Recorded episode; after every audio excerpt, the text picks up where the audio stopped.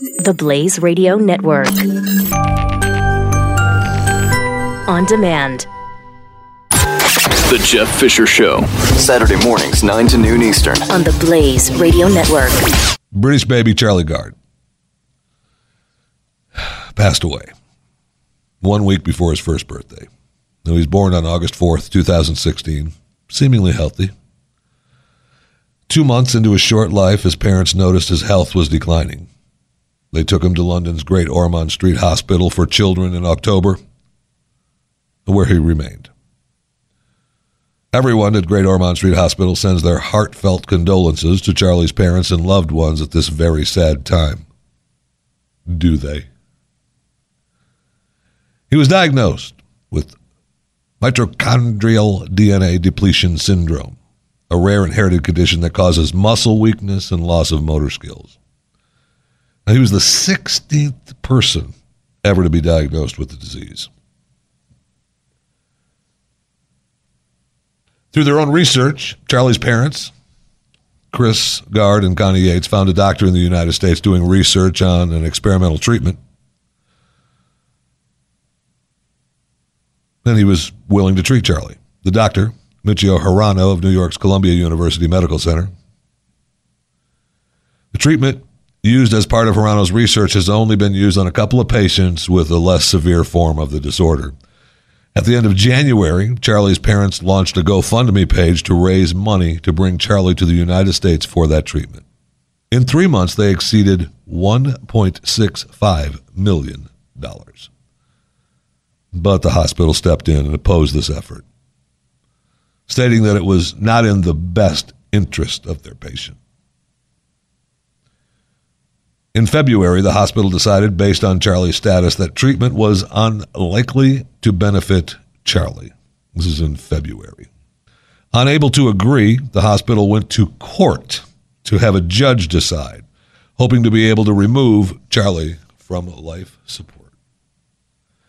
In April, the UK High Court ruled that it was in the infant's best interest for his treating clinicians to remove the ventilator, keeping him alive. That decision was then backed by the European Court of Human Rights in June, which ruled not to intervene in the case.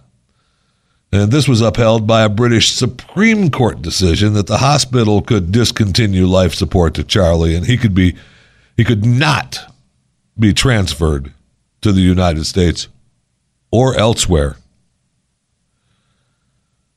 Then the case went to the UK High Court last week after the hospital requested another hearing to consider new evidence relating to potential treatment for his condition. That new evidence came in part from Hirano, who testified that there was an 11% to 56% chance Charlie could show clinical significant improvement if treated. Now, Hirano came to London, evaluated Charlie, and spoke with those who had been treating him and other experts. And of course, the world was watching. On Monday, this past Monday, Charlie's parents gave up the fight to take Charlie to the U.S. after new brain and muscle scans revealed their son had deteriorated and was therefore less likely to benefit from the experimental treatment while his doctors and parents battled in court. Too much time had passed. However, the court battle wasn't over yet. The hospital and parents found themselves in court once again this week. This time, Charlie's parents argued for the right to bring Charlie home from the hospital to die rather than the hospital or hospice. The hospital argued there were too many obstacles,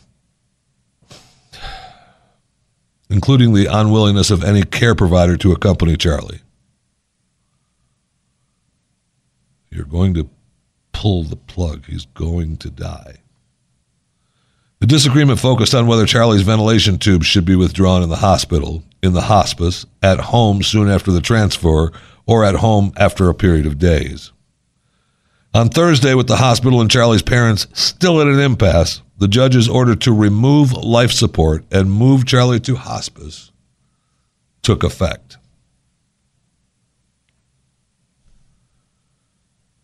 We just want some peace with our son. No hospital, no lawyers, no courts, no media. Just quality time with Charlie away from everything to say goodbye to him in the most loving way.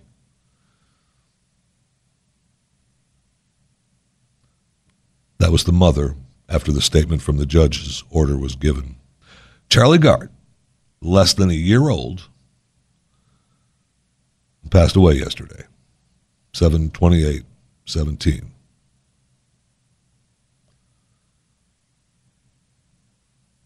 Rest in peace, Charlie. To Charlie, we say, Mummy and Daddy, we love you so much.